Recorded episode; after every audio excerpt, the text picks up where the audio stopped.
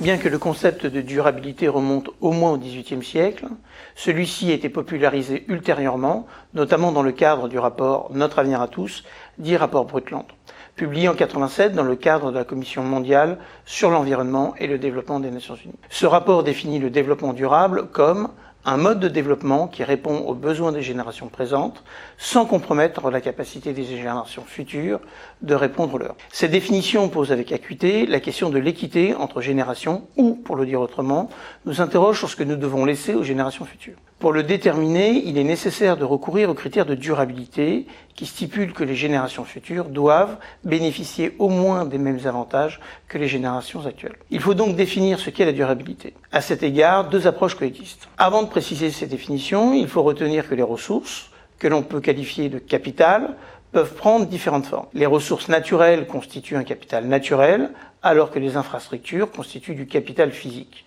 On peut aussi mentionner le capital financier ou humain. La première forme de durabilité est dite faible. Elle considère que les différents capitaux se compensent mutuellement. John Hartwig a proposé que les rentes issues des ressources naturelles soient transformées en capital physique ou encore humain. Dans cette approche, la durabilité s'apprécie par la capacité à maintenir la valeur du capital global sans nécessité de préserver le capital naturel. Autrement dit, être durable, c'est être en mesure d'assurer aux générations futures un bien-être économique au moins égal à la génération actuelle, et cela même si le capital naturel est réduit à néant. L'exemple de l'île de Nauru illustre cette approche. Cette île, riche en phosphate, a exploité cette ressource via un fonds de dépôt qui finance les biens importés. On comprend que cette solution n'est pas viable si tous les pays faisaient de même. Cela n'est peut-être pas viable non plus pour Nauru, qui est aujourd'hui confronté à l'épuisement des ressources en phosphate. À l'opposé, la durabilité forte donne la priorité à la conservation des ressources naturelles. Les différents capitaux ne peuvent pas se compenser. Il est indispensable, pour être durable, de maintenir le niveau de capital naturel. La différence entre durabilité faible et forte